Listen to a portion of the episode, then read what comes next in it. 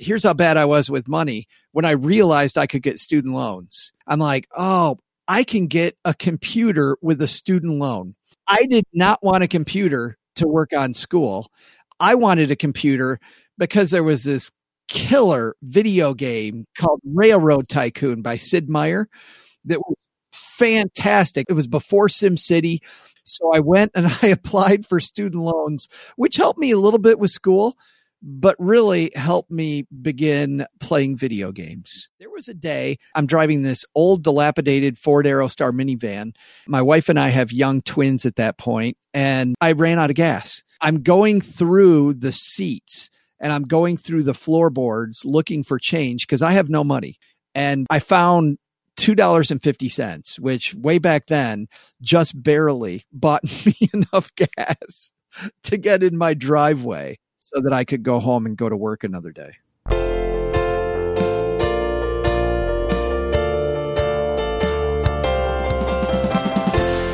This is the Personal Finance Show.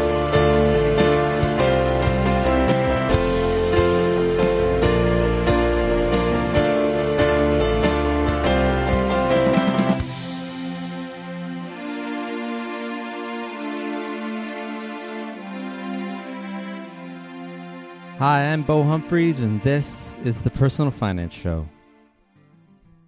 Joe Saul-Sehy wants you to learn about money, but he doesn't want you to think you're learning anything.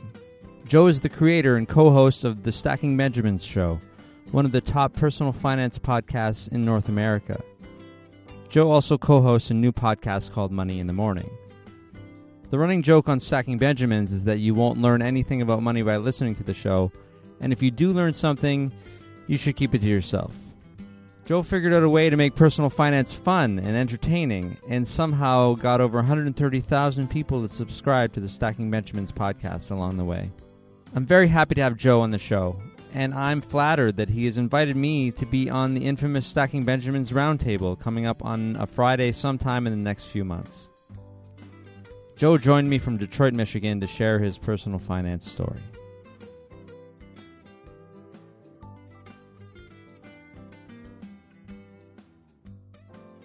Really remember my exact first money memory outside of whenever my parents were talking about money, my brother and I, if we walked in the room, immediately the conversation stopped and we were kicked out of the room. I remember entrepreneurship and money though at a at an early age being tied together. My parents had a big, huge garden. My grandparents were farmers. So I was always used to going to my grandparents' house and picking blueberries or apples. Uh, we were the fruit farm people. In fact, oh, nice. I was a pretty good runner in high school. And when I would show up on the starting line and they'd announce my name, the person next to me more often than not would go, Are you the blueberry people? Yes. we are we are the blueberry people. This is Michigan? This is Michigan. Yeah, West Michigan is known for for uh, fruit, not as much as like Washington State. Okay, but, uh, maybe a close second. I remember those though. I remember I remember my my, my grandpa always selling stuff my parents had a garden and we'd always have too much zucchini. Everybody who's grown zucchini knows what I'm talking about. We'd have way too much of that. We'd have a lot of corn. So my brother and I would go down to the road and we had a little stand by the road and my brother and I would get to keep half of whatever we sold that stuff for. This is just from a home garden, like yeah. But your grandparents had the fruit farm. Had the fruit farm, yeah. So yeah. at our at our house, my parents gave us. My dad worked for General Motors, so he couldn't take care of it. So my brother and I, all summer long, would take care of the garden, and then we get to keep whatever half of the money was.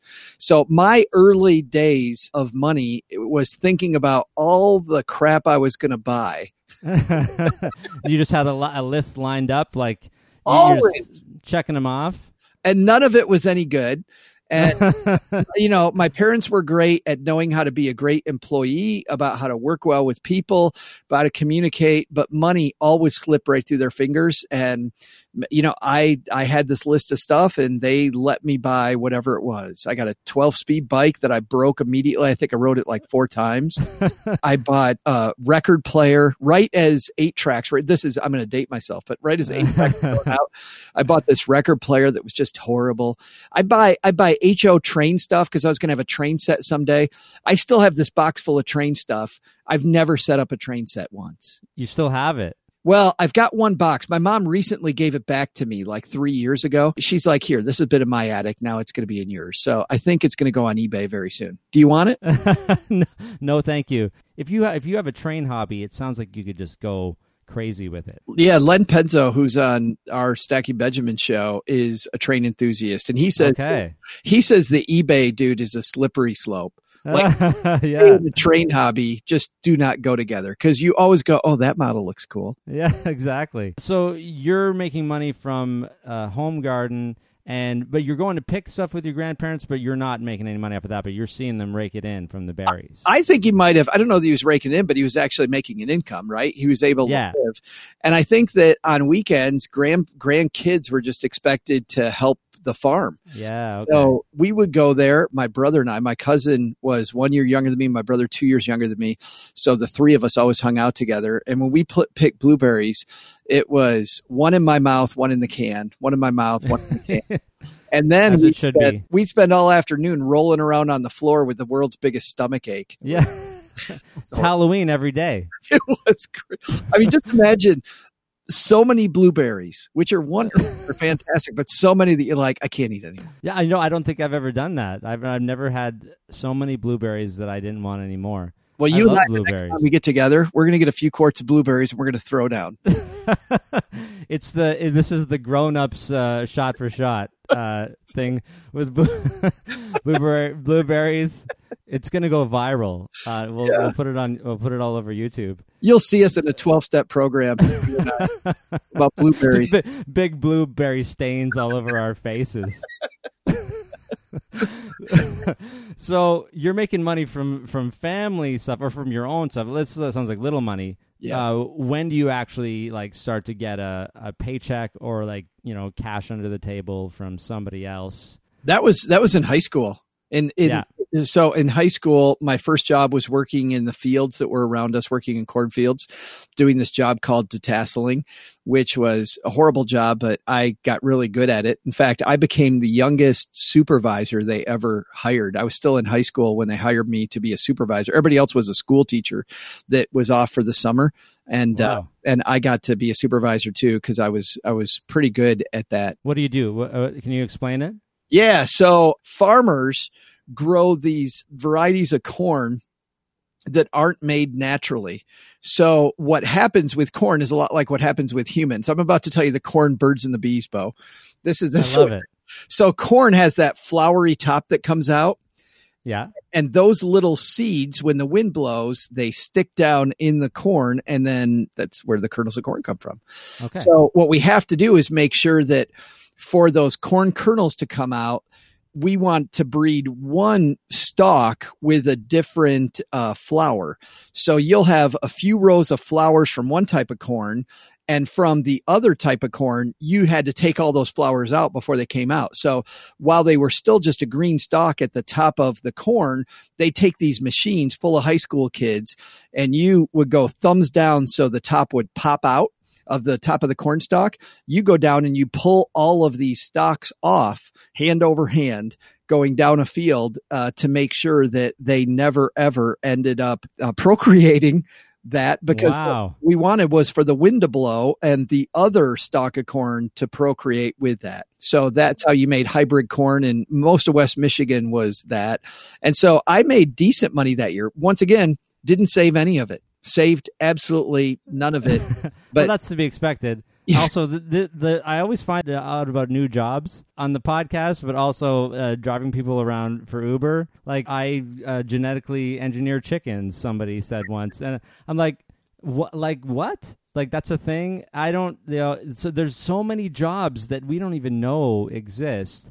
And so you were, yeah, you were forcing a certain type of corn to be made. Yeah, but to your point, when I was a financial planner, it was the same. There were people. Oh, of course, yeah. I would meet people. I remember meeting this one couple. I'm like, so what do you do for a living? We collect goat hair. and then they sell it for wigs. Like that is their business. They had these goats, and their main goal was to collect it for wigs.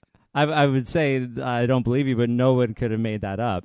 I was hoping they made it up and I was trying to not laugh because, you know, everybody's got their thing, right? well, yeah, yeah. and, and and there shouldn't be any judgment but immediately the guy i was a brand new financial planner by the way which meant i had a i had a trainer in the room with me the people in the the people by the way across the table did not know that he was my trainer they just thought we were two planners that were meeting with them and immediately my trainer starts kicking me under the table as he as, as he's spurring them on to talk more and more about the goats so what type of goats are they Are Oh my god. long-eared goats and he's kicking me trying to make me laugh and i'm oh it was horrible eh, What a position to put you in. You're trying to take these people seriously, absolutely right? nobody deserves to be taken not seriously with whatever they do. I mean there shouldn't be any judgment there but you know tales from the financial professional world especially in those days when it was all high commission sales. I remember being Mm. taught how to pressure people to buy stuff. Back from those days i can tell you just horror story after horror story from those Well, we're gonna get we're gonna get there uh,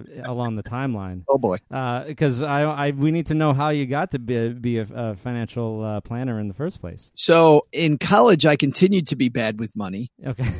i got a scholarship to run cross country and track for the citadel oh, that's great. Full scholarship. uh, almost full. I had to Okay. pay for books in my uniform.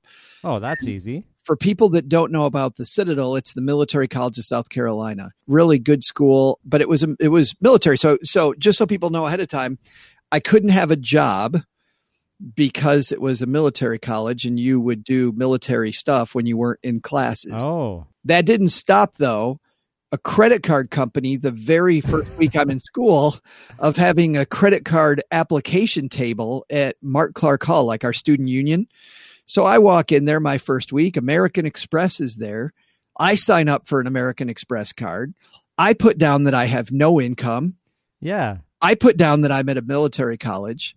They gave me a credit card. what? How much? Uh, you know, it's funny. The American Express card at that time didn't have credit limits. It was Yeah. in full every month, right? So like it could be two hundred fifty thousand dollars. Could have been whatever. All I know was if it was six dollars, it was more money than I had. Well, I- yeah. No ability to. I couldn't go do anything. So the first Saturday we had leave, which was a couple weeks after I got the card, I immediately told all my buddies that lunch was going to be on me. and we went out to North Charleston, South Carolina to lunch at this mall.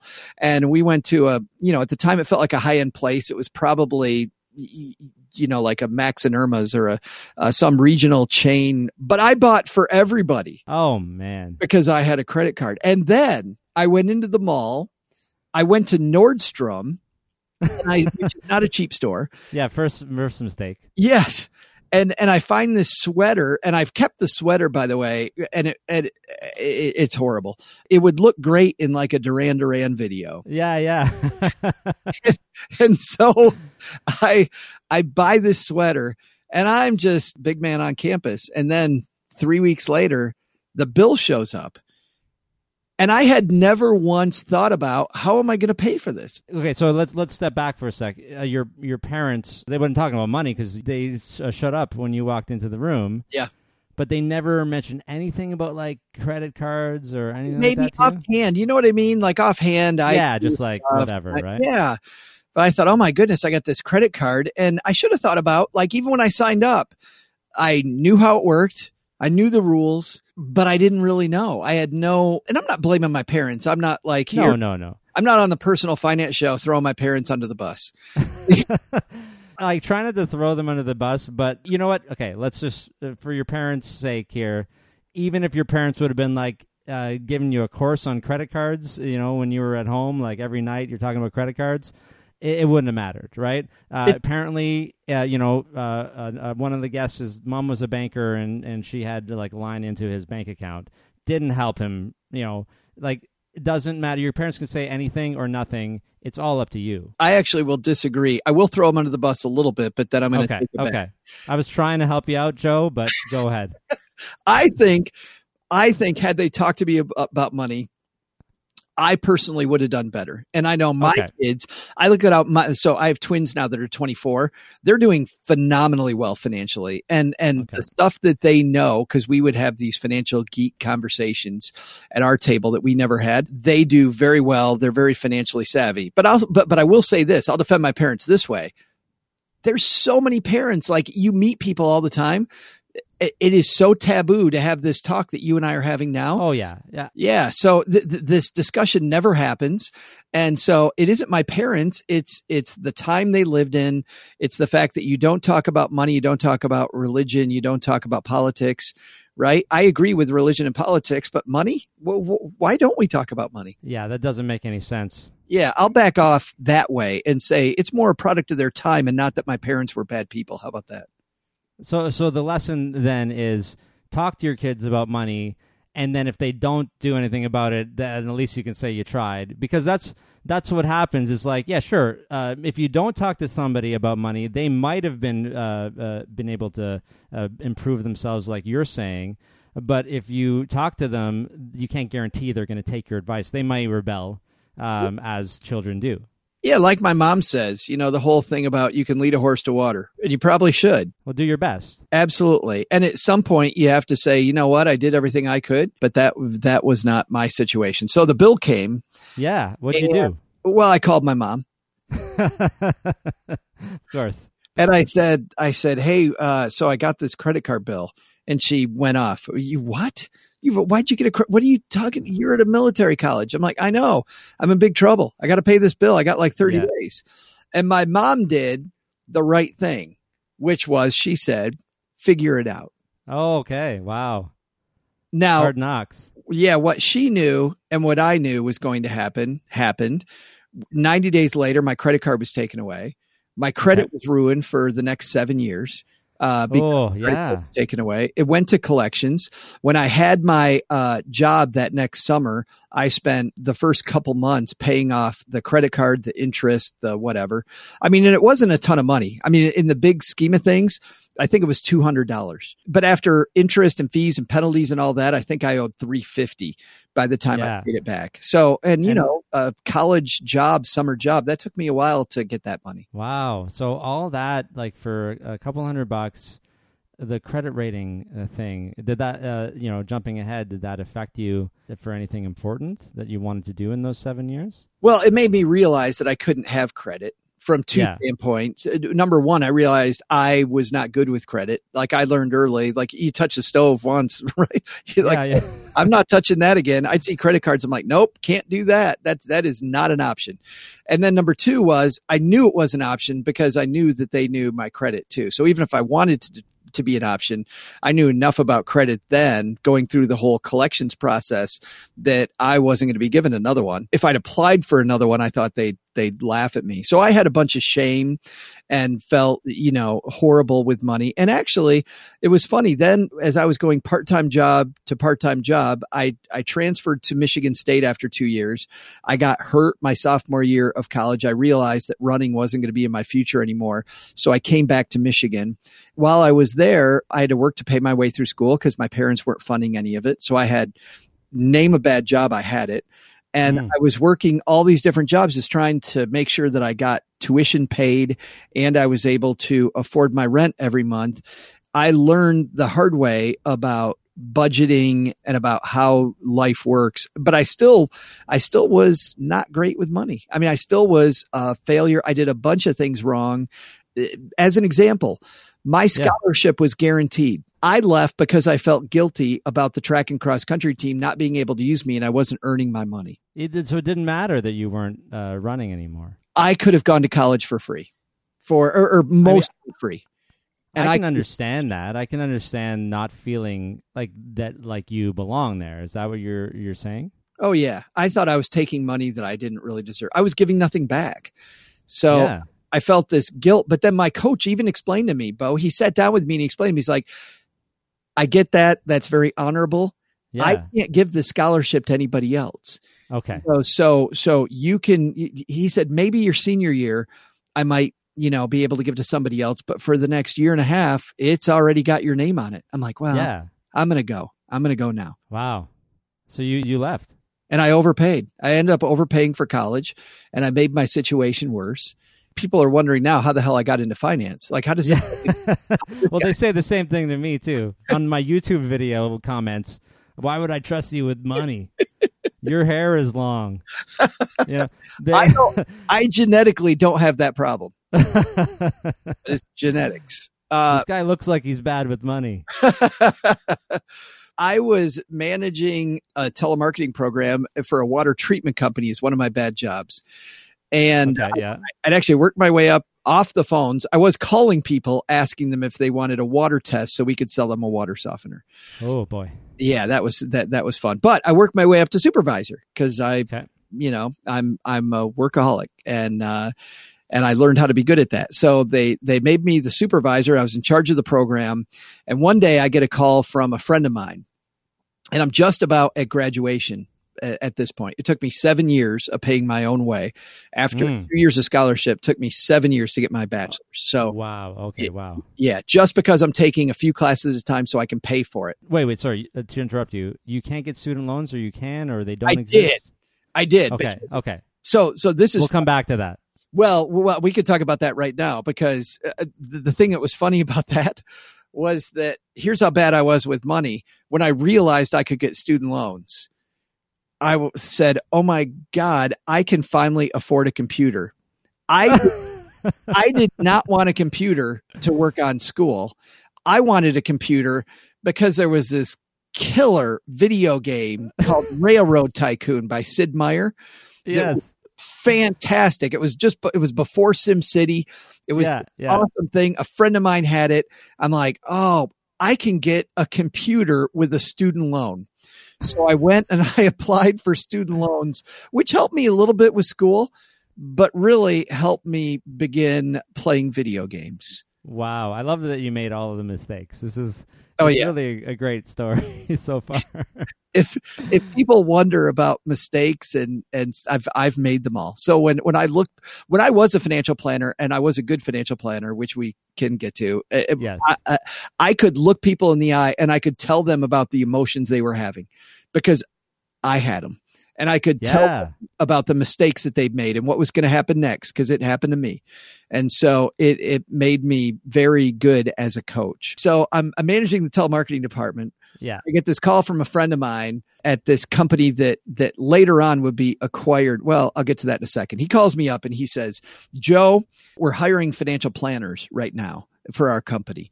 And this is a direct quote. He said, "We normally don't hire people like you, but I think you'd be good at this." Well, okay. Yeah. People. What category were you in for him in his mind? English creative writing major. Yeah. Okay. dude, Yeah. that, dude that doesn't have a background at all related to money, trying to be a great American author. But at the same time, I'd seen the movie Wall Street and I'd loved it. I thought it was yes. I th- the world of stocks and bonds. Although I wasn't in it, I didn't have any cash.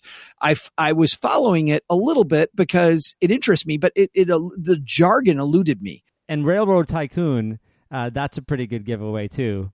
Yes, It being your Yes. dream game to build uh, uh, virtual railroads.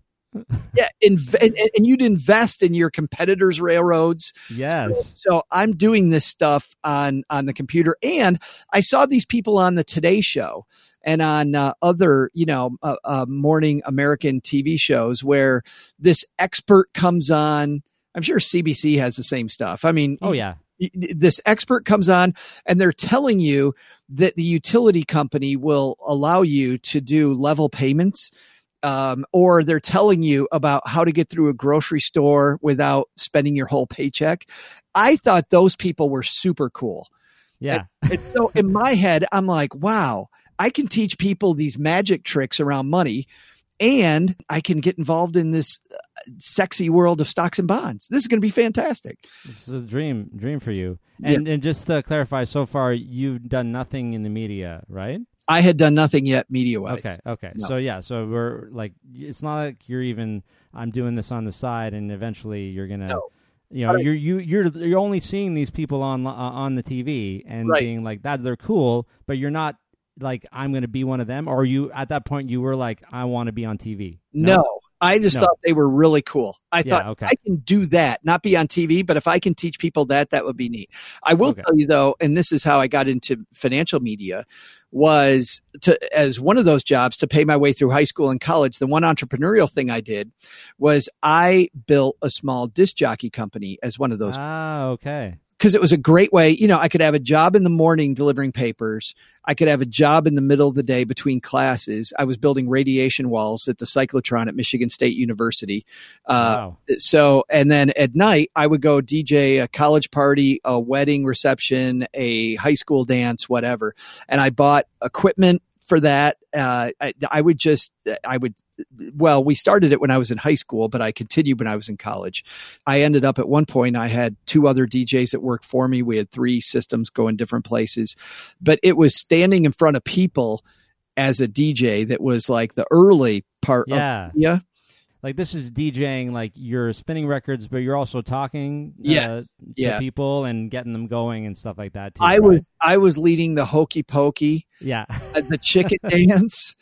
I was getting high schoolers fired up because they just beaten three rivers in the game just before the the basketball game just before the dance, and I was riling them up. Or at Michigan State when they upset Iowa, you know, uh, and I'm at Sigma Chi disc jockeying their party. I'm fired up. So yeah, learning how to create a mood was something that I'd been working on. You know, everybody talks about 10,000 hours, Malcolm Gladwell. Yep. uh, I had 10,000 hours and I can get to how I got into financial media, but I, I had 10,000 hours of that by the time I even started. When I got recruited to do media for my company, at first I was very afraid of it. And then they said, no, no, no, we'll give you scripts about what to say. We're just worried that you will be afraid to stand up in front of people. I'm like, are you kidding me?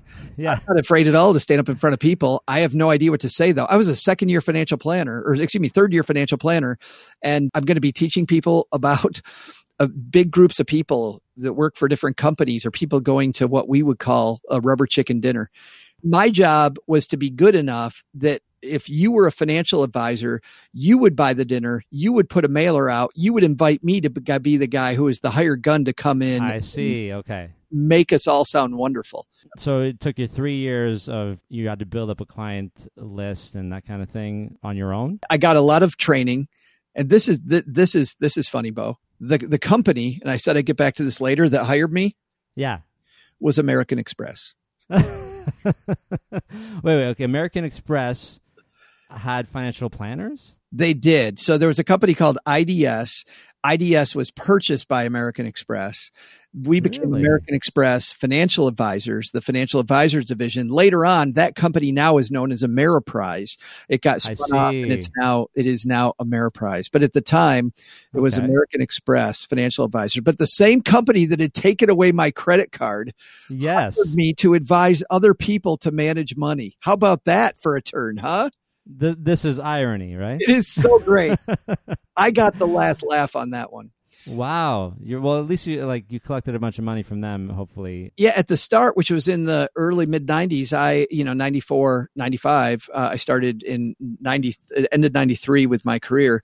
The, um, the industry was changing. So when I started off, it was all commission, but very, very soon, within a year, it was uh, fee based with commissions attached, meaning people would pay me a fee to do a financial plan, but then there Yeah. were financial products behind it that I would get commissions on.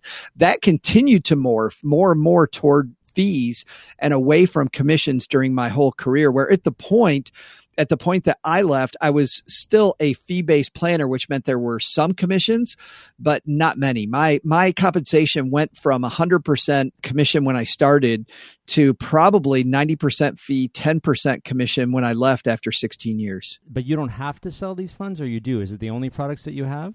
A- At the beginning, yes. And they were all American Express products at the beginning. Later on, the longer I went, the more the investments in the products became commodities. And my platform got bigger and bigger of what, uh, you know, the American Express deemed was suitable to the point that you could have gone to me, to Fidelity, to whoever. If you go to Ameriprise now, you go to Ameriprise now, you can get all the same stuff that you can get elsewhere. I mean, there, you know, somebody might write in and say, well, I, I beg to differ, but okay everybody has little but generally speaking, there's thousands of things on the Ameriprise platform, like there's thousands of things on the Fidelity platform. And so I usually, you know, once people get into financial services working, I ask, how are your personal finances at this point?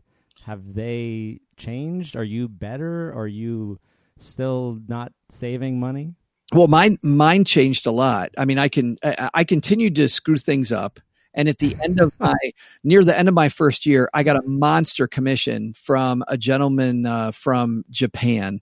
He was an Oh. executive with a Japanese audio company who worked in our area. And I got a monster commission. He went to Japan right after that. There's a thing on insurance products called a 10 day free look. I took all that money. I paid off debts that I had because I had that credit card. I had owed some family members money because I hadn't gotten credit. I had my student loans. I paid off a bunch of stuff. I got a financial cushion. The guy came back five months later uh, from Japan. And because he'd never signed the 10 day free look paperwork, he signed it. He still had 10 days. His Oh, his accountant also sold financial stuff, found out that he had done all these things with me and reversed it all. So then oh. I owed my company, I owed American Express uh, about $50,000. again, you, Yeah. you owe American Express. And so now I was back in the hole. And now I could have, oh, I could have quit. I could have quit the yeah. company. And by the way, had I done that, I was even told then, had I quit the company, they would have come after me. My credit would have probably been been wrecked, but I would Again. it back. But that's once again, that's not me. I had made that No. monster. I was going to pay it back. And so I spent the next year where I brought home $12,000 because every other dollar I made was paying off that debt. Wow. And the only benefit to this is that you had paid off other things. The bad news is by that time I had just gotten credit cards, new credit cards, Okay. and and I wrecked them. Uh, I wrecked my credit again. My my end of my first year as a financial planner, wrecked my credit completely again. Uh, I Again. I had creditors calling me all the time. Then this one was way worse. This was way worse than that first time. It was horrible because I thought I had my act together, and um and when There's no bankruptcy yet. There's no like you. No. You're No. not. You maybe are not the type who would uh, consider bankruptcy. Uh, I just, yeah, it was never really on the table. I always Yeah. thought there was a light at the end of the tunnel. I just Sure. thought if I can live through the next year, I'm good enough at this. And I could see my business was building. You know what I mean? I wasn't making more money, but I was going out every day working on building my business. But I'll tell you, there were days, man. There was a day I'm driving this old, dilapidated Ford Aerostar minivan. My wife and I have young twins at that point, and I ran out of gas. I'm going through the seats and I'm going through the floorboards looking for change because I have no money and my wife has no way to come get me. And I found $2.50, which way back then just barely bought me enough gas to get in my driveway so that I could Wow. so that I could go home and go to work another day. So it took you one more of these seven year periods. I'm I'm guessing. Yeah. I know. I'm not going to guess that you uh, uh, learned your lesson. Well, are there, are there is- more? Yeah, no, nope, nope, not well. Th- there, there's actually one more, and I've told this story elsewhere, so I might as well tell it here too. During that time, too, I also this was the other kick in the butt. My first year, I did pretty well as a as a first year financial planner. I had made around eighty five thousand bucks, Oh Which wow, was- yeah. which was a great first year. And like I said, I'd paid off my debts. I I but but then I lived a decent lifestyle. I realize at the end of my first year that I should probably hire an accountant to do my taxes Okay. and I and the way we were paid by American Express was we were, and some people ended up in uh, big fights with American Express about this, but we Mm. were we were paid as independent contractors, meaning, and I didn't know how this worked. I had to withhold my own taxes. Even though it was your only job, it was your only job at the time. I was fading away from disc jockeying. I didn't have time anymore. There was no future in that. I was I was definitely just ending all the contracts I had outstanding. I was finishing up, but But the majority of your time was spent Ninety nine percent of my yeah, time Yeah. was, was spent there. So I'm an independent contractor. So. Oh, uh, so in March, I go I go see uh, this accountant, and the accountant that I was referred to was horrible. He was just a guy that threw numbers in, and he said, "Okay, what receipts do you have?" I'm like, what are you t- what are you talking about? Well, did you keep receipts? Did you keep your mileage? Did you keep all Oh. these things that in the United States are write offable?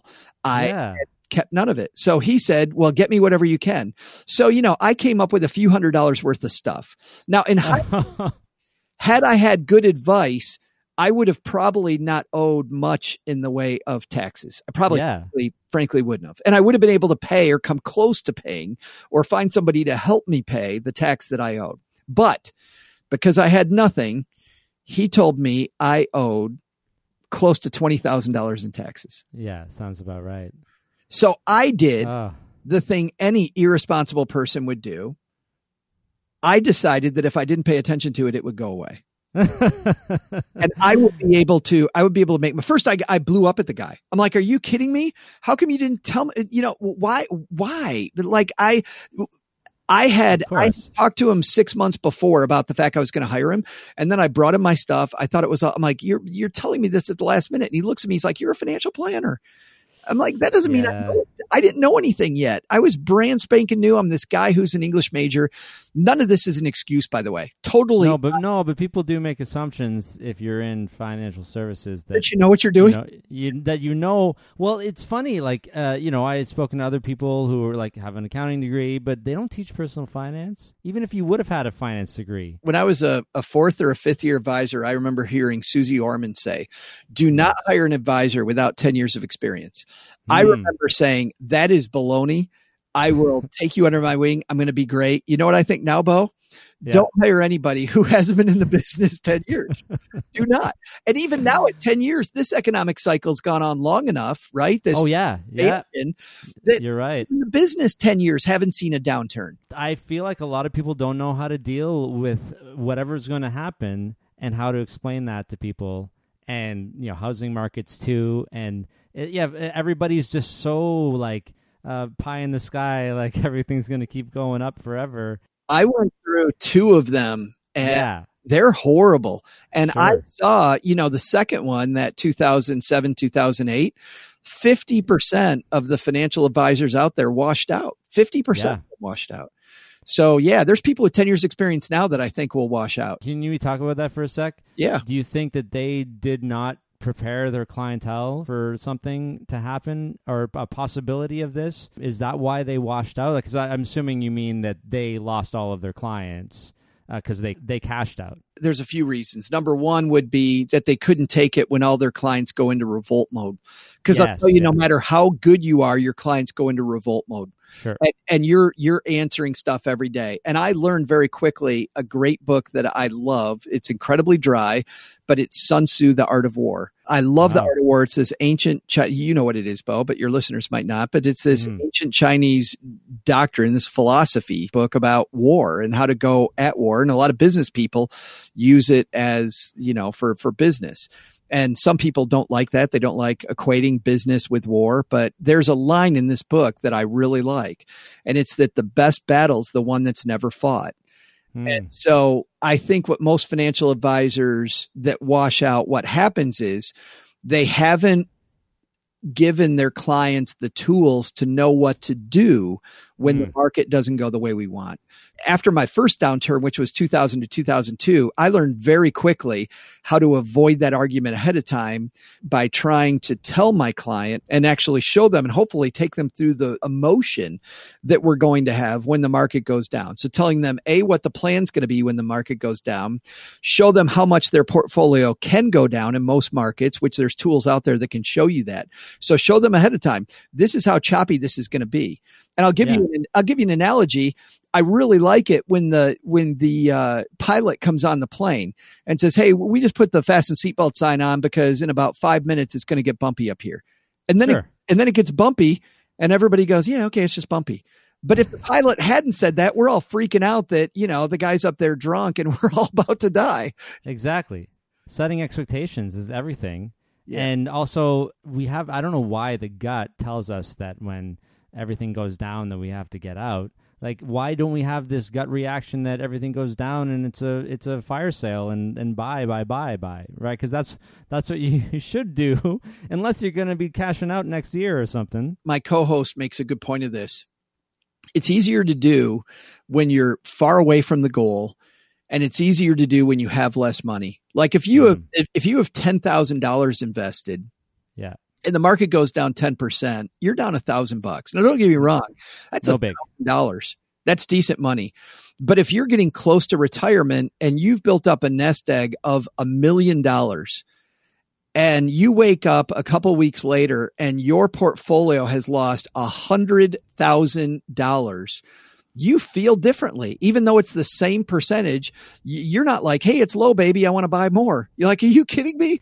I just lost years. Yeah, and if you're you're in your 60s, yeah. for example, it just hits home, right? If you're, you know, 35 and and you know you're not going to be touching that stuff for a while, you may be able to and maybe you had clients like that who were not too worried and you probably had all all different kinds, right?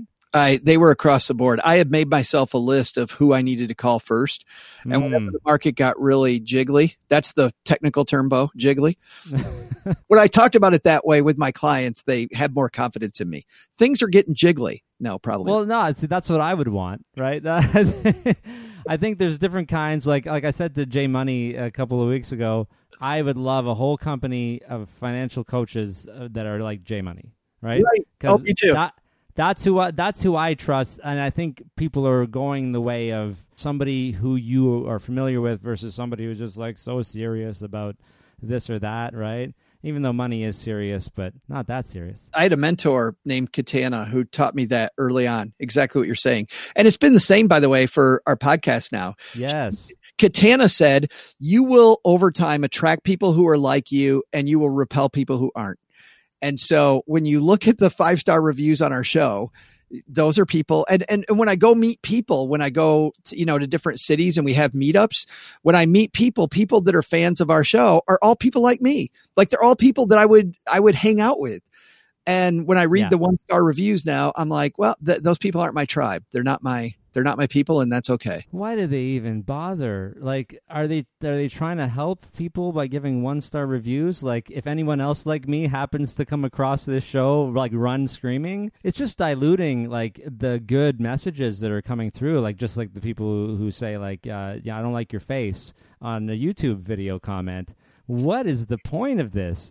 Well, I just don't. I don't understand trolls and people who just uh, want to spew negativity. Just leave. Like, go somewhere else. That's the answer here. Like, this isn't for you. The world is big, right? Uh, you know, I, I was allergic to milk for many years, um, and I still am, uh, but you know, not as much as I was when I was younger. People were like. What did you have for breakfast? How did you have cereal? And I'm like, there are other foods No out there. There's there's other things to eat, and it's unbelievable. Everybody couldn't fathom how how did you live without putting milk on your cereal? I didn't eat cereal. That's the answer. I ate other things. Have you ever Just heard like toast? yeah, uh, seriously, toast or other like I, I don't know. It, it- people think that there's one way to do things, and and they just don't. get They feel like they got to hate on the things that aren't like them. But that's a good segue uh, onto Yeah. how how you so you got into financial media by starting to to go around and touring and talking to people in your company. Yeah. So That's the first bit. yeah. So what happened there? I'll get myself out of debt first, if you don't mind. Which is Okay, yeah, please, please, at, yes. at, at the end of the way there, I paid my way off and I learned my lesson, uh, which was the cash reserve was super important. And don't take every dollar you have to pay off all the debt and make it, make sure you keep the reserve first. Cause otherwise, you know, your muffler's dragging behind your car later. You got nowhere to go. You got to go right back into debt. And I Yeah. actually, it wasn't just me. I've met people who did this for, you know, they're coming to me, they're in their 50s and they've been doing this for 30 years into debt, out of debt, into debt, out of debt, into debt, out of debt Oh. as because they don't have any emergency fund. So that was that was drilled into me. Also, I came out stronger because I realized I had the ability to get out of anything. I had the ability. It was all on me. Nobody was going to do it for me. And sure, I come from a, you know, a middle class family where I had a decent background and people talk about privilege. Yeah, I had some of that, but it still came down to me. It came down to what I was going to do with that. And no matter where you start from, you've got to you got to own up and adult up. And so I I ended up paying a bunch of money to the Internal Revenue Service that I didn't owe over time. I ended up figuring out that having great people in my corner to protect my blind side was way better than trying to do everything myself. And because I learned from these people, I learned so much. And by the way, and that's why it frustrates me. And I'm no longer a financial. I haven't been a financial planner in in what 11 years now. It frustrates the heck out of me when people are like, no, no, no, don't hire good people in your corner. Do it all yourself. Are you Mm. fucking kidding? Every smart, rich person. So by the end of my practice, I was doing very well financially.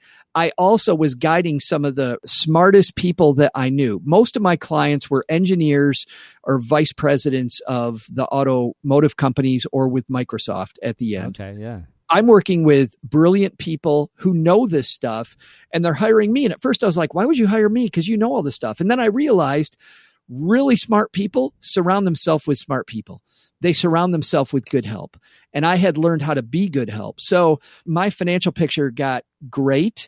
I ended up uh, doing very well. But back to back to Well, we can stay on. I, I'm I'm glad that you summed that up because yeah, like it it, it always reminds me of Carl Richards when uh, we talk about you know why does somebody who's so smart or good with money need an advisor or a planner or a coach?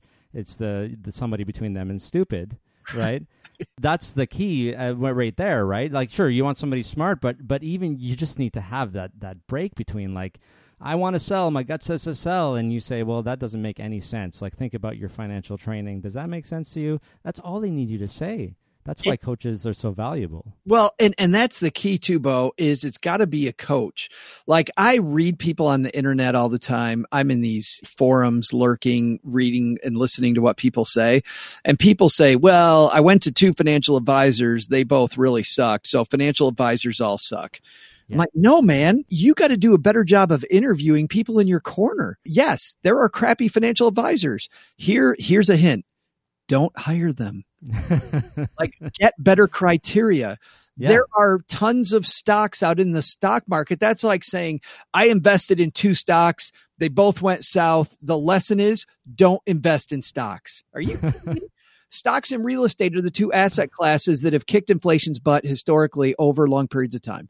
If you don't have stocks or real estate or, you know, maybe both in your portfolio, you're going to have to save maybe dollar for dollar to get there. Or Yeah. you're going to bet on things.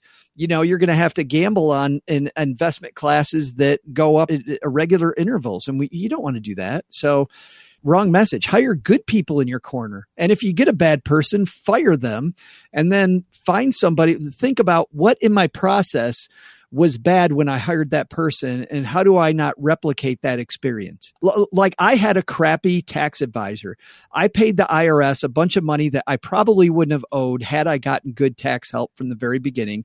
And even better than that, had I taken the time to understand how things worked, right?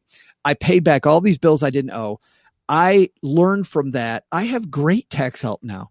My dude, Dan Leonard, who takes care of my taxes, I'll say a big hi to Dan. Dan's in California. He's a phenomenal tax expert. I also have a bookkeeper, Catherine Pomerantz. She's amazing. My bookkeeper takes care of me on a day to day basis. My tax advisor, Dan, is phenomenal. I know how to keep books. I know how to do taxes. Yeah. I know them completely. These these people are to your point, Carl Richards' point. They they're between me and stupid. There's another piece though. I'm married. My wife has heard my crap over and over and over. So when I say something's good, that's one thing. If Dan says something's good, Dan's not a member of our family, and if Dan likes it, Cheryl's on board.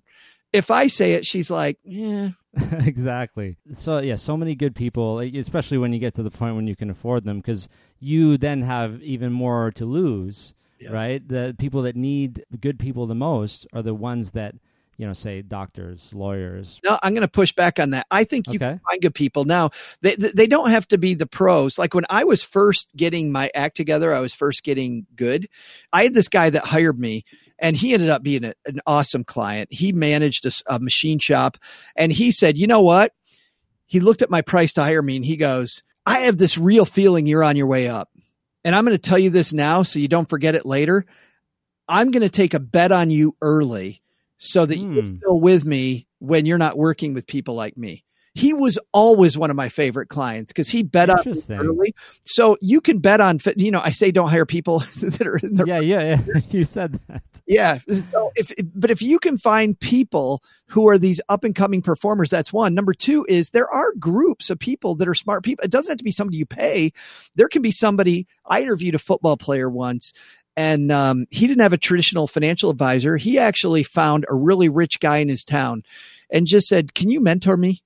Yeah, Chad Carson, who does real estate, did the same thing. He got under a guy's wing and learned real estate. It was not hiring a professional, it was having somebody who's smart with people that he just he went to breakfast with sometimes. And these people bestowed their knowledge.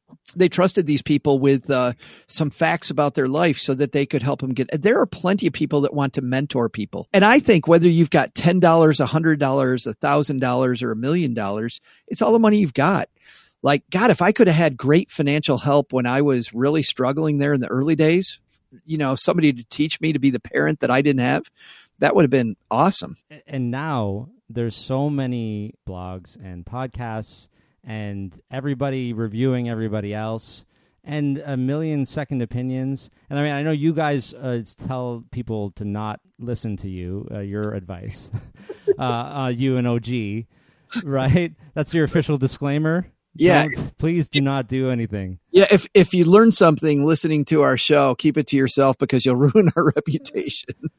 But I I'm just gonna guess that uh, you know you people would love for like you or I mean if OG was uh, not uh, anonymous uh, to be their coach. Like you know, have you had requests? Do people request that from you at all? They don't request it from me because I think that they know that I don't want to do that anymore. But you're, yeah, you're past it. Yeah. yeah, yeah. And OG is a financial planner. At the end of some of our shows, we do say that how do we have to say for compliance reasons, he's a certified financial planner, so he has to be without the anonymity. He has to be findable. So if you head to stackingbenjamins.com forward slash OG, you'll see his practice, his real name, who he is. You can find out exactly who he is. We cannot hide. I mean, legally. It's funny. I thought that I did that. I thought that OG was anonymous, but he's not. No, well, he is, but it's got to be easily findable. Was what his compliance officer uh, told him. So, okay. which I think is correct. You know, he can have the bag over his head, but at the same time, there's got to be accountability on what we say. Does OG get business then from the podcast? Yeah, I think I don't know how many clients he took on last year, but he he had his best year ever as an advisor in terms of uh, bringing on new clients. Uh, to the point that for a long time this year he wasn't taking new clients because that's amazing. Want to make sure his process could handle the number of people that was he was working with. Sometimes, like you know, if you have a favorite podcast, somebody you listen to, it's like you. I trust this person. I trust what they're saying, and I don't know. Like sometimes you can just trust what somebody's saying. Okay, so the you're you started in the media. You were on what Detroit TV? Is that uh, uh, how you got? Started? I was. Yeah. Well, actually, the way I got started was that hundred advisors left American Express on the same day. Okay. that, that's how it all started. And when that happened and I didn't go, obviously the collective management at American Express went, oh crap, 100 yeah. people. This is a horrible story for us. So they hired crisis PR people to come in to deal with the situation and make it better. Wow. Companies hire companies to say, how do we get through this so the media yep. doesn't beat the hell out of us because of this huge exodus of people leaving on the same day? Well, one thing they did from the advisors that were still there, they formed this committee of people that were um, experts in different areas. And I became the college planning expert. I had already been giving talks uh, before these advisors left. I had become part of a group uh, locally that gave the rubber chicken dinners for advisors. So I've been doing that for a few yeah. years. But now, so this would have been seven years into my career, I become this college planning expert who's on TV. But what what a lot of these advisors didn't realize about media is that media doesn't media can't do it between 3 and 4:30 because that's the only time you have available. Media is going to want to do it when they want to do it and you have to bend. And I knew enough about media and I've been media obsessed enough that I knew that. So I started getting calls. So I did a couple college planning pieces and I was decent radio and I was decent TV for them. And then these other advisors weren't available. So they'd call me as a backup. And before you knew it, the whole group of all these different people were gone. And I became the lead media person in Detroit for because you were available. Because I was available and I didn't suck. Right. Uh, so, so, I'm going to give you more credit than that, but yes. so then uh, the local TV station called and said, "Hey, we're thinking about uh, getting a money man, quote money man, and hmm. he'll come on TV once a week and do these money tips." And I said, I, you know, and they came to me and I'm like, uh, no, no, no, no, no. Cause I'd done a lot of radio and radio was pretty easy because I could, from my DJ days, I can control my voice when I'm nervous, but controlling that, oh hell, look on your face on yeah. it's impossible. You can't do it. But then I realized the dirty secret, which is those those segments I'd like for so long on TV that everybody sees. The guest actually writes those because you're a Ah. subject matter expert and the producers don't know what it is. They're going to clean it up and they're going to ask stuff their way. But Hmm. generally speaking, when our anchor, Carolyn Clifford in Detroit, would ask questions to me, they were very close to the questions I'd written the week before. And so all of a sudden, I'm very comfortable on TV. I know the Perfect. questions are coming and I'm able to look brilliant. And so they increased uh, the number of spots from one to two. I started uh, then working on a national level where I became one of 12 people in the United States that was a financial planner with the company that was allowed to speak first and go through compliance later. Meaning, when the Yeah. media would call, and I, I've been on everything, when Wall Street Journal would call, or a magazine would call, or a newspaper would call, uh, Chicago Sun Times would call, uh, I could do the spot. And then I would send it through to a compliance officer to make sure that I hadn't broken any rules because I'd had so much media training to get that job that I was dependable. That's a big deal. It's it's a lot of freedom to be able to yeah. So speak first and ask permission later. Yeah. ask forgive Yeah. forgiveness. Well, they had to have a lot of confidence that I wasn't going to throw the company under the bus, right? That's that's right. That's Yeah. right. Yeah. So yeah, I think we have to fast forward into. I like to spend a lot of time on the on the first part, like Yeah. your the origin story, Yeah. because that's that's important. But I want to get to how Stacking Benjamins was created. Then, obviously, you're now on a national level. to get there very quickly what happened was i worked in an industry where you didn't you know write a letter that you're leaving in two weeks Yeah. you Okay. two weeks notice you'd leave like those 100 advisors did you'd leave at midnight with the client files right? and so uh, but but my mentor actually did that he wrote a two weeks notice i'm i'm retiring Hmm. and he was 38. I was 40. He was 38. And he had made tons of money. He'd been a great mentor of mine and several other people. And in his letter, he said, Listen, I really like this financial planning stuff. I think it's really fun. It's enriching. It's been a wonderful career, but unless Shirley MacLaine is right, you know, she's that actress who thinks we all get reincarnated. Unless she's right, I have one life. I have one shot to do all these different things I want to do. He said, so I've been very blessed that I've gotten this this nice sum of money and I'm going to go climb other mountains. I really want to go I have other mountains to climb, he said.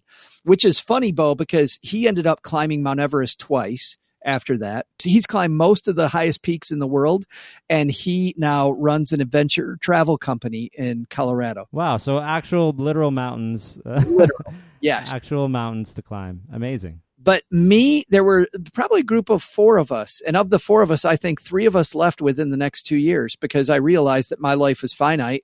And while I really liked being a financial planner, I thought I wanted to do other things. My business was franchise. That's the way they got away with us being independent contractors. So I own my Ah. franchise. I then was able to sell my franchise for a nice mid to high six figure number. I Okay. sold that the franchise and I went back to school to become a high school teacher and a track coach. I was going to teach English and coach high school track, which my wow. wife and I met. Okay. Uh, now I was going to do the thing that I would really love. Well, I was really bored in school and my friends that were also people that had done media said, "Can you start writing my scripts for me because I was they always liked my scripts."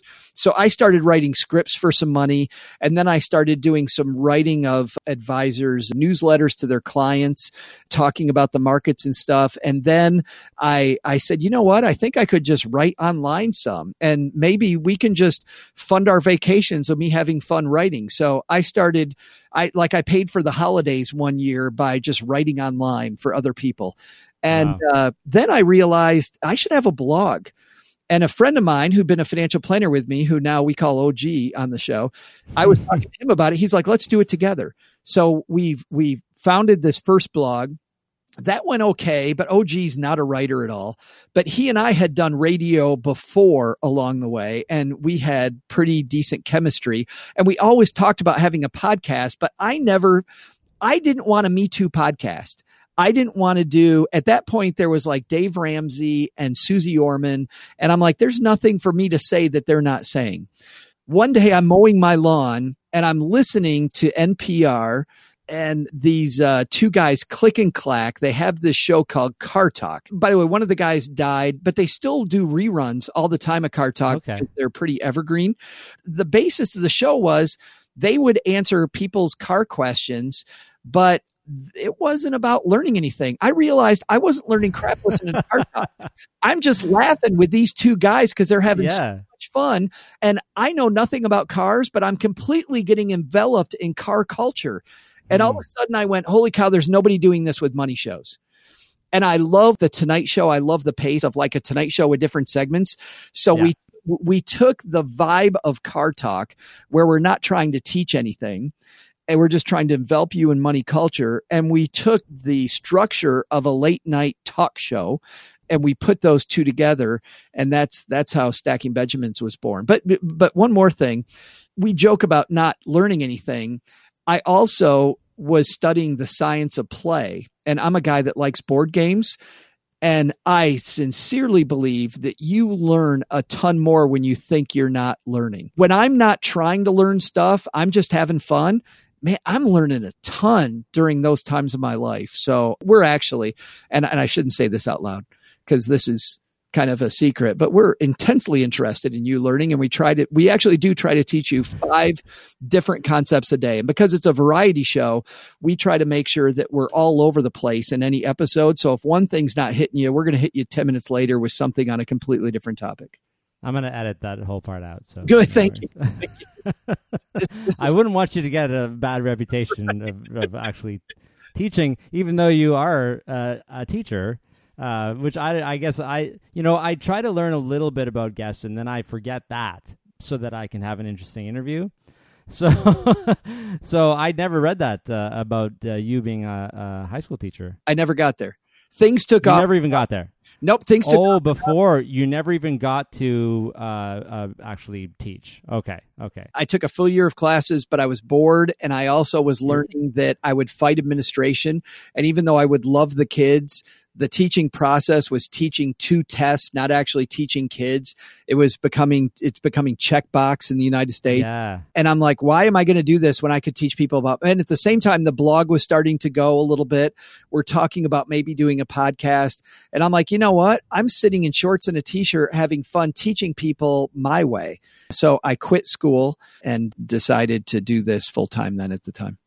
Yeah, I'm realizing uh, I could probably talk to you for three more hours because I, you know, I have all these questions like, how did you end up in Texas? And then now you're back in in Michigan. I am. Um, but I want to address the gamification thing that you said Sure. because it's so important. Uh, they're talking the gamification for teaching kids, especially with apps these days. Like, hey, you, you know, competing against your friends for your savings goal. These things are amazing. And yeah, you're right. Like the way that you guys have it set up, especially with uh, Doug and, and trivia, the trivia doesn't uh, like sometimes has to do with money, right? Sometimes has nothing to do with money. We either tie it in with money or we tie it in with the theme. And the theme is Okay, Doug, yeah, Doug generally has a story arc. We try to have a small story arc. yeah, where usually Doug at the beginning of the show is screwing something up and only he knows he's screwing it up. Everybody else thinks he's an idiot. And uh, midway through the show, then he gets an aha. But the trivia either ties into the theme or ties into money. Yeah. and then you have a running competition between the what it's the round table gets or the regular round table people. Yes. Yeah. So when you come on, what we do is because our our roundtable has been with us for a long time. Uh, Mhm. Len Penzo's been there since episode one, and Paula wow. has been there probably since episode maybe 30. They've been there the whole what, 8 years of the show. I've known these people for a long time uh, and they've they've done great for us. By the way, they're only on our Friday show. So Yeah, okay. Monday, Monday and Wednesday it's just OG and I and Doug and I. Doug Doug still does trivia but it's easier and it's aimed at the audience. So uh, on Mondays and Wednesdays trivia is aimed at at everybody listening and we try to make it easy enough that you've got a shot of getting it right. On Friday, we make it super hard and we play it prices right style between our participants, our roundtable participants on Friday. We play, you know, closest without going over, gets it right, which which means that people are vicious. They've learned to be vicious. And people will generally go one dollar over the next one to make sure they squash the other person's chance of winning, which is pretty fun. Yeah, I've I've listened to a couple of those, and somebody's like, I don't know, year one, and when they're trying to guess like what year did this thing happen, I'm gonna pick year one because everyone yeah. else is over. Yeah, everybody else is like 1870, and I think it happened in the 1830s. So I'll say year one. Yeah, year one, I'm covered. I'm good. Those ones are so hard. I, I mean, I don't know how anyone would get it unless they like knew. Friday, we do that on purpose to make yeah. it fun. Uh, and that's, by the way, pattern. You know, there's a great book, by the way, called Steal Like an Artist and it's Austin Kleon wrote it. It's a phenom. All of Austin Kleon's work is phenomenal. I'm a huge fanboy, but Steal Like an Artist says there there isn't any artist out there who got there on themselves. There's this general thing that you're always building on, right? So mm. artists are always inspired by stuff. So think about this: if you're going to create any art, and I look at our show as art. Our, our detractors may say differently, but I think I, about it as my I agree. I art agree. project. When you're creating art, who inspires you, and how do you not rip that off? Like, don't rip it off, but how do you remix it? How do you pay homage to it? People that listen to our show don't think about it like the Tonight Show.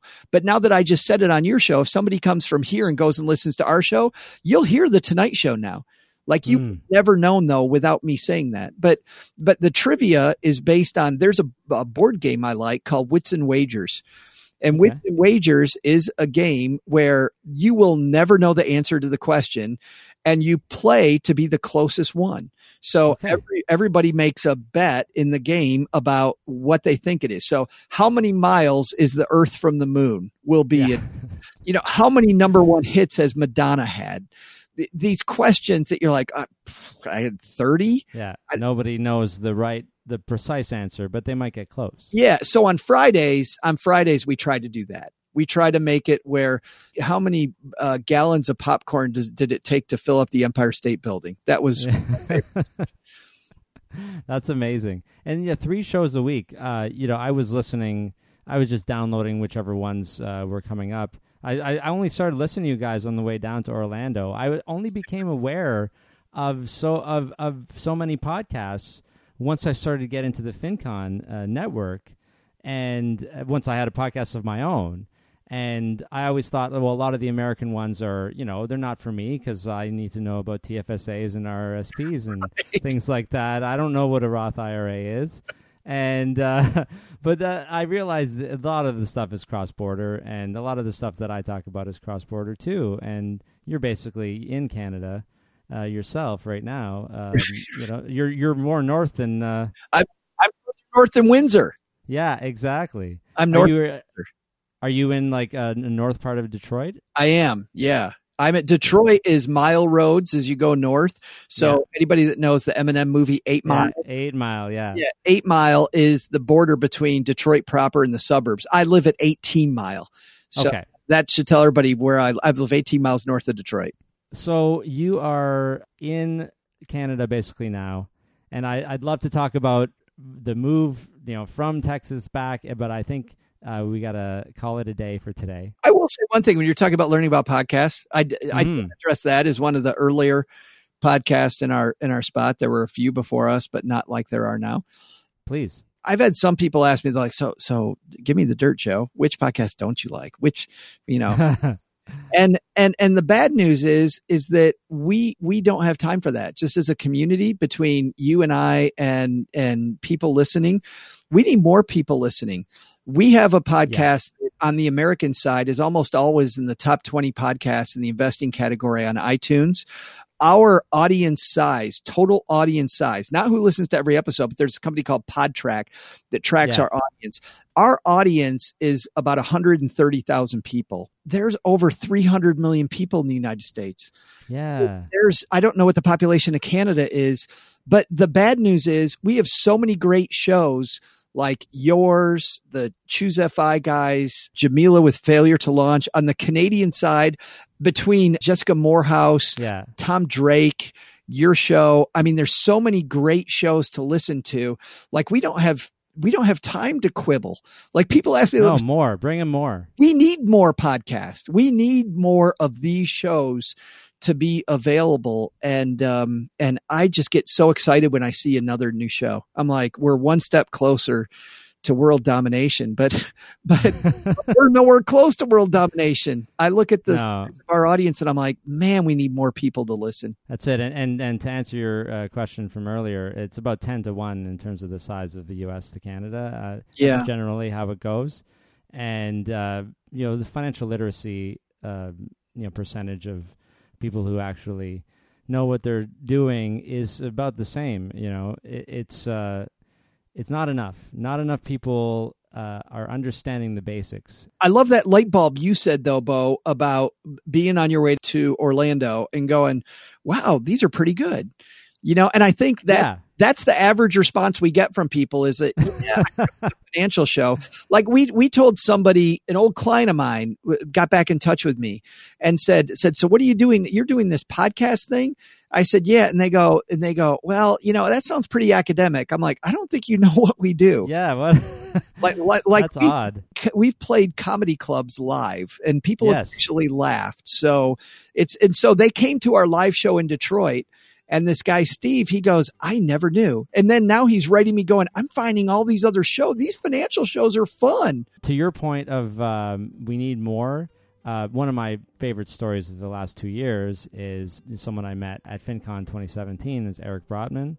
Uh, he's a CFP, and he didn't know about podcasts until he went to FinCon, and now he has a podcast. He built a studio in his in his office. Uh, Financial Group, BFG now, which is awesome because it's like the movie, uh, the BFG so good. and he like you know i he's he looked to me for advice like this is a guy who's been doing this for a long time. Great guy. He's been you know he was doing what you what you were doing right? And he's still doing it. And he was just like this is these are my people. This is my world and i want a podcast and it's a great podcast called don't retire graduate i was just on a most recent episode because i agree with that concept too you and i could talk forever I know that we could, and I'm so I'm looking forward to being on the show. I don't know when it's going to air, but I will be talking with you guys next week. Yeah. And, and I think we're going to air in about three weeks, but if, if people just go to the listings, you, you'll see it. Uh, but probably about three weeks out. I can't wait to see how you do on our trivia. Oh man, so that that I'll be a Friday show. We That's the round table. Yes, and we always try to cater our trivia a little bit toward our guests. So it Oh may be God. something Canadian where When we was the when was the toonie uh, uh, uh, invented? we What- throw you under the bus. Seeing, what's on the back of the the two dollar bill? that's in right. Canada. Yeah. Uh, yeah, okay, that's awesome. I, I, I'm really thanks so much for inviting me on. Thanks for coming on this show. I love telling people stories, and I'm realizing more and more as I'm doing these. One episode is never enough, especially if someone has, uh, you know, has had a lot of things happen in a financial uh, way as you have. Well, thanks for having me. And this has been fun. And I'm a big fan. I love this long form. We don't get to do long form on my show, so I don't get to tell the story. So thank you so much. Well, perfect. We'll see you. See you next week. And that was episode 94 with Joe Saul-Sehy. If you like the podcast and want to see me get to episode 100 and beyond, please support the podcast by going to my Patreon site and becoming a patron. It's only a few bucks a week, but if enough people do it, it starts to add up. Head over to patreon.com slash Beau Humphreys if you're interested. And that's it for this episode. I'll be back next week with Dr. Bettina Schneider, Associate Professor and Associate Vice President Academic at First Nations University of Canada.